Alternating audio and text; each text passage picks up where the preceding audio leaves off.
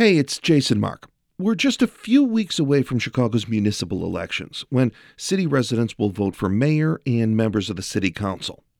In almost every poll, the top concern for Chicagoans right now is crime and policing. One of the reasons former Mayor Rahm Emanuel didn't run for a third term is the fallout over the police shooting of Laquan McDonald. Four years ago, current Mayor Lori Lightfoot won the mayor's race in part because of her past experience as a former prosecutor, she satisfied the tough on crime folks, and as former president of the Chicago Police Board and chair of the Police Accountability Task Force, she excited those seeking police and criminal justice reform. But in May of 2020, protests and looting broke out in the wake of George Floyd's murder at the hands of police in Minneapolis. And the mayor's response to the actions of some members of the Chicago Police Department during that unrest caught the attention of many, including WBEZ reporter Patrick Smith. And this particular incident happened at the Brickyard Mall on the northwest side. And there's actually video. In it, you can see a large group of officers swarming a little red car in the mall's parking lot, breaking out the windows with batons, dragging people out of the car, and throwing them to the ground. We should say there's some dispute over what led up to the moments captured on camera. Officers say they were responding to looting at the mall and the vehicle was suspicious. The five people in the car say they were just there to shop. Anyway, the video is hard to watch. It's chaotic, it's upsetting. One woman says officers pulled her out of the car by her hair, says they called her a savage. Then, and this really stands out in the video, one of the police officers kneels on her neck. You know, the exact thing that killed George Floyd. So, this got a lot of attention in Chicago. Mayor Lori Lightfoot was asked about it a few days later, and she kind of dodged the question. She deferred to COPA, the Civilian Office of Police Accountability. They handle investigations of police misconduct, and we'll talk about them later. But here's what the mayor said I don't want to get ahead, and, and I'm not the head of COPA. I'm the mayor, and I want COPA to be doing its job, but doing it independently. Um, they have to call balls and strikes on that. Of course, I have my own personal opinion about it, but I'm not going to do share it because I don't want to influence uh, what COPA's work is. And that's especially interesting because that's not always the way Lightfoot's been sounding when it comes to police misconduct. This is her in a different press conference, also in early June. We will not tolerate excessive force. We will not. She says an officer who flipped off protesters lost his right to be a Chicago cop. That demean the badge. She condemns officers who cover their badges, which which activists say is a way that officers are trying to avoid responsibility if they do anything wrong at the protest. We will not tolerate that. She just has some very harsh words for police officers who break departmental rules. Of the Chicago Police Department. If you are one of those officers, we will find you, we will identify you, and we will strip you of your police powers. Period. We are not going to tolerate this in our city. So, we heard some different tones there from the mayor. On the one hand, she's distancing herself and saying there's a process, it's not up to her. In that second clip, it sounds like she's going to personally ensure that there are consequences for cops who break the rules. So, with that contrast in tone in mind, Curious City listener Jason Ray Jenkins wanted to know what can the mayor do about it when police officers engage in what many of us would see as misconduct? In other words, how accountable is any Chicago mayor for police misconduct? When a disturbing event like the one we just heard happens, does the mayor actually have the power to make sure the accountability process works fairly and that there are consequences for officers who break the rules? While all this was going on in the fall of 2020, producer Jesse Dukes spoke with WBEZ criminal justice reporter Patrick Smith to help us understand how the whole police accountability system works. And that's next. Do you need a break from the news? Well, my friend, Nerdette Podcast is here for you. Our show is all about delight. We laugh about what's happening in pop culture and feature thoughtful interviews with fascinating people. We even have a monthly book club that you can participate in. I could just go on and on about it. I loved this book. It was an experience, I'll tell you that. I discovered authors I had never heard of, and I'm really happy that I did. Come hang out with us. Listen to Nerdette wherever you get your podcasts. In order to understand the mayor's role in police accountability, you got to understand the police accountability system as a whole. Now, there's an effort in Chicago to change how this works, but here's where it stands now. So, when there's a complaint against an officer, that triggers an investigation. And that investigation is carried out by the Civilian Office of Police Accountability, or COPA. You heard Lightfoot mention them earlier. COPA is an independent agency, they're not part of the police department. They do a full investigation, which can take months or even years, and if they find that the officer violated policy, they make a recommendation. And that's basically where their power stops. I spoke to Sharon Fairley. She actually used to run COPA. Here's what she says. All they can do is recommend what the findings should be and then recommend what the punishment should be. They don't have the ultimate say in that. Who does get the final say? Well, at this point in the process, the police superintendent weighs in. And if they disagree with COPA, the two agencies kind of go back and forth. But either way, the case eventually goes before the police board. That's who gets the final say. It's another independent civilian agency, and they make the final call. But let's say a case goes through this whole process and it looks like the officer violated policy and is going to get punished somehow. There's still the police union. They can come in and challenge any discipline in court.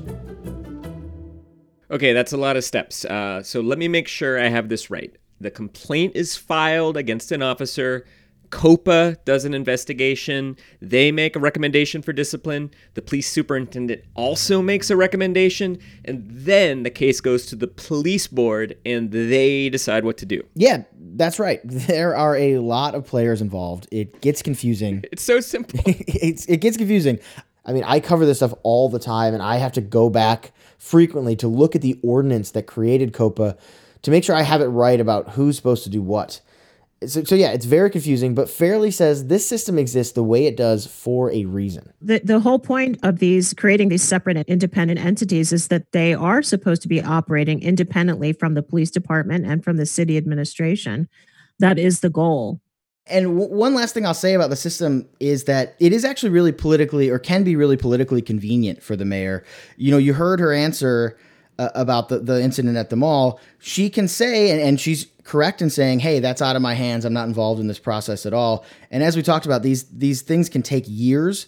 And what it means is it sort of takes these high profile incidents of alleged police misconduct and it kind of like puts them in a hole for like a year or two and then by the time there's any discipline handed out or there's any decision made, people have kind of forgotten or moved on. It's really politically convenient for city leaders. I'm not saying that it was set up that way on purpose. I will just say that it, that it, it sure works out well.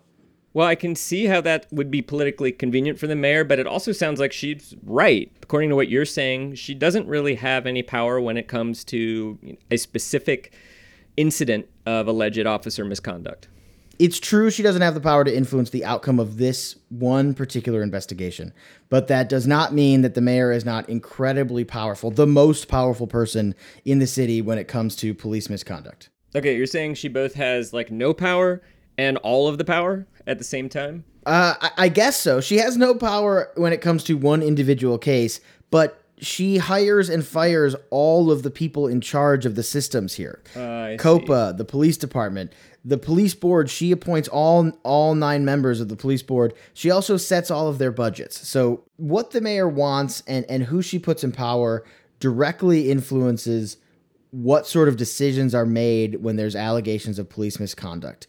I think the best thing is if, if i give you an example of the kind of power that a mayor can have and i'm sorry i'm going to start with another agency title and another acronym IPRA, the independent police review authority it was basically the same as COPA. It came before COPA. It doesn't exist anymore. Yeah, I remember IPRA. You remember IPRA. So the, the people there investigated allegations of police misconduct. Right. And they also investigated police shootings.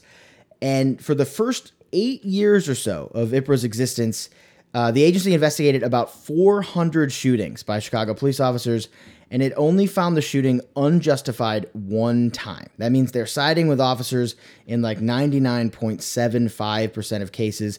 And in fact, uh, the U.S. Department of Justice, when they came in to investigate the Chicago Police Department, among a lot of other really critical findings, they, they said that Chicago's police accountability system was broken, that IPRA was not holding officers accountable for bad behavior. Yeah, and I think I remember reading uh, the highlights of that report when it came out a few years ago. Right. And so you might wonder, like 1 in 400, how a number like that is even possible. And I think the story of Lorenzo Davis is a really good illustration of how something like that can happen. The story of Lorenzo Davis, and more on police accountability in Chicago next.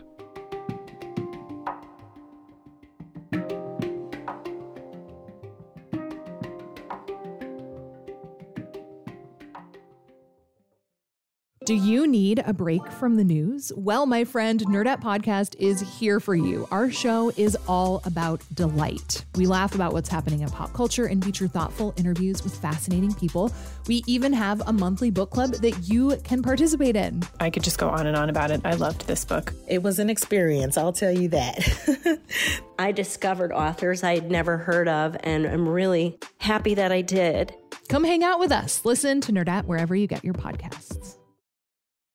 Lorenzo Davis was an investigator at IPRA. Before that, he served on the Chicago Police Department for over 20 years, eventually rising through the ranks to commander. He's black, which is not irrelevant when you're talking about issues of police violence and police accountability.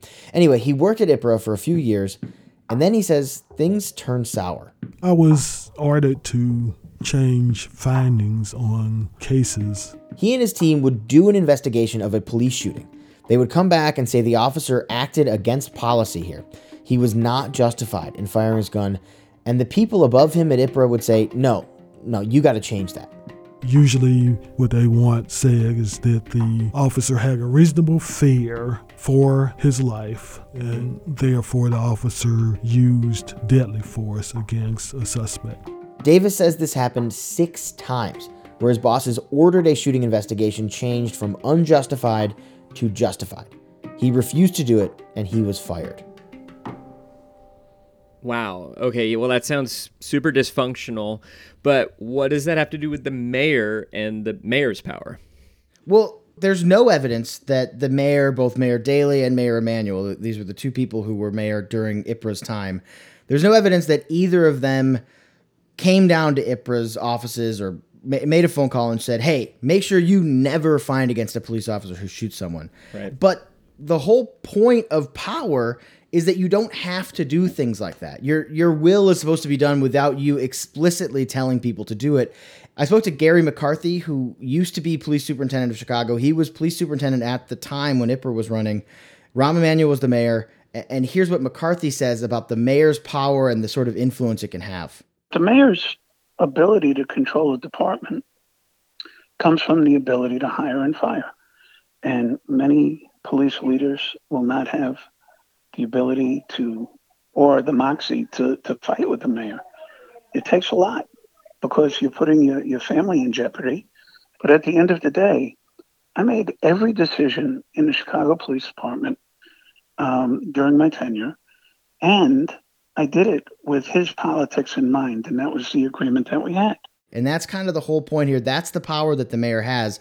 Like I was saying, 99.75% of all cases being decided in one direction, decisions changed by the bosses. Those things don't happen by accident. It's not a coincidence. It was clearly done with the understanding that it was the desired outcome. In some way, at least, it was what the mayor wanted, or at least what the people who worked at IPRA thought the mayor would want from them. Wow. I, I find one thing I find a little bit confusing about that is why wouldn't the mayor want there to be accountability for police misconduct when police abuse their power? You would, you would think that would be good politics, right? That's a really good point. I mean, I, to me, and I don't want to try to guess at what the motivations would be for, for each individual mayor, but I think almost every politician is trying to avoid scandal, right? And so a city agency coming out and saying, hey, this officer shot somebody or this officer killed somebody for no good reason, this officer who works under this mayor, that's a scandal. If you're the mayor, it's much better for you politically if the agency finds that there's nothing to see here, that the officer did nothing wrong. And that works until you get a case like Laquan McDonald. The video is said to be very disturbing. Police dashcam video showing 17 year old Laquan McDonald being fatally shot 16 times by a white officer. In late 2015, a judge orders the city to release the video of the police killing of Laquan McDonald. What you are about to see is disturbing video of this uh, police officer shooting and killing this 17. And Chicago erupts in protest. 16 shots! 16 shots! 16 shots! Suddenly, there's a lot more attention on the fact that this agency just sides with cops no matter what. Mayor Emanuel fires the leader of IPRA.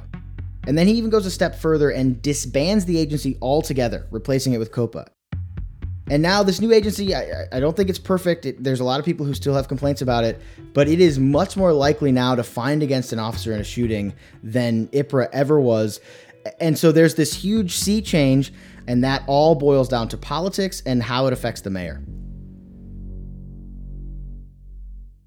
I think the other thing to think about is who we're listening to and how much people are paying attention now. I think there were a lot of people before the release of the Laquan McDonald video who were concerned about police accountability and concerned about police shootings, but they didn't always get a, a, a platform to speak. They weren't their voices weren't always considered either by us in the media or by the city government. And so there is just now a lot more public scrutiny on police actions. And so it's more likely that a shooting is going to get attention, which means it's more important that you do actually a thorough investigation. Whereas before, there might have been the opportunity to kind of sweep things under the rug or hope people will forget about them. So, when you first laid out the purpose of these accountability systems, part of it was to keep politics out of the discipline systems, out of the accountability systems. And that actually seemed like a reasonable, positive goal. But based on what you just told me about IPRA and about the politics around police misconduct changing actually seems like that's an example of a good influence of politics, right? Yeah, I would say so. And I think it gets to the fact that there are really kind of two competing aims for the system that are really at odds with each other. I mean, the first aim, it makes sense as an employee. If you're a police officer, you are an employee of the city of Chicago, it makes sense that you want and need a consistent discipline system. You want to know what the rules are, you know, and what the punishments are if you break them, and you want that to be sheltered from public opinion and public pressure. But it also makes sense as a citizen, as a resident of Chicago, to want a responsive system, to want the system to change based on what the people of the city of Chicago expect from their their leaders. I talked with Karen Sheley. She's an attorney with the ACLU of Illinois, and she says politics is not necessarily a bad thing here. We're a city that has expressed a value in having some real changes in the police department. So I don't think that that means that politics are entirely out of it. And you don't think they should be? No, because we want to hold people accountable politically through the consent decree, through uh, people marching in the streets. It's going to take more than just one venue to get the kind of reform that we need in Chicago and the change that we need in Chicago, going beyond just reform. So, Jesse, this all started with a question from a listener, Jason Ray Jenkins. Mm-hmm. And I paid him a visit the other day and told him everything I just told you. Yeah, that, that sounds about right. Probably what you were expecting. Yeah, I mean it's it definitely speaks to frustratingly amorphous nature of power and accountability within law enforcement. What what do you I mean, are there ideas that you have about how you think this should work or how things should change? I mean, I think a more democratic system with more decision making in the hands of, of citizens, more more uh, democratically elected members of boards like the review board, et cetera, giving the police review board more teeth, you know.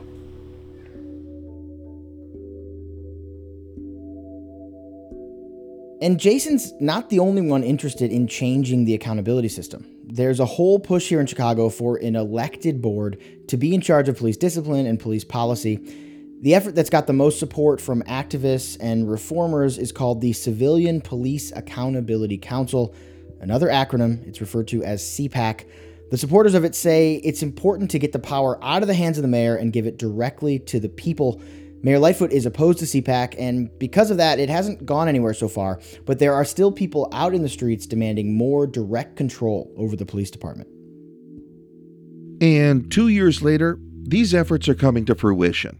This month, while voting for our next mayor and alderpeople, Chicago residents will also have the chance to choose members of newly created police district councils. There are 22 police districts in the city, and each district will have three council members. The councils will be a liaison between the community and the local police district and have direct input into how policing is done in a given neighborhood. In addition to those duties, the new council members, who will serve four year terms, will nominate a separate seven member city-wide commission. That commission will have the final say on police department policy. They'll lead the search for a new police superintendent if that job is vacant. They can pass a resolution of no confidence in the police commissioner or members of the police board. And they'll have the power to hire the head of COPA. These new individual district councils and the new citywide commission are the culmination of a years long fight to provide more direct community involvement into policing and police oversight. One final note. In March of 2022, the City Council voted to settle the lawsuit brought by the four women and one man who were violently dragged from their car near the Brickyard Mall by CPD officers. The settlement is for around $1.67 million. After an extensive investigation, COPA recommended that two officers be fired and that six other officers and sergeants be reprimanded or temporarily suspended. Of those recommended for firing, Patrick Dwyer's retirement was scheduled months before this incident, and he was allowed to retire. The other, David Laskus, is waiting for the outcome of a trial like hearing before the city's police board. That hearing was scheduled for January, but has been pushed back to May.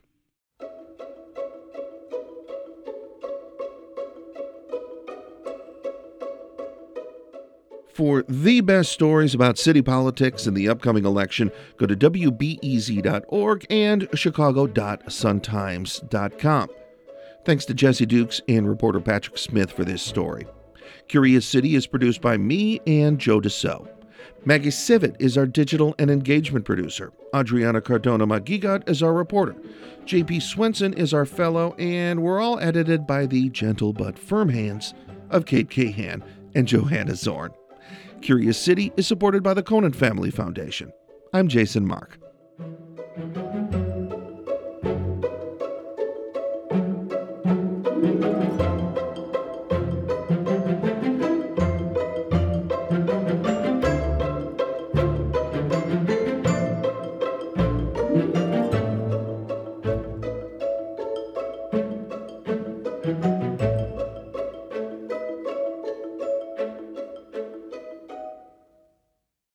Before we start the show, we here at Curious City want to let you in on a little known fact about WBEZ.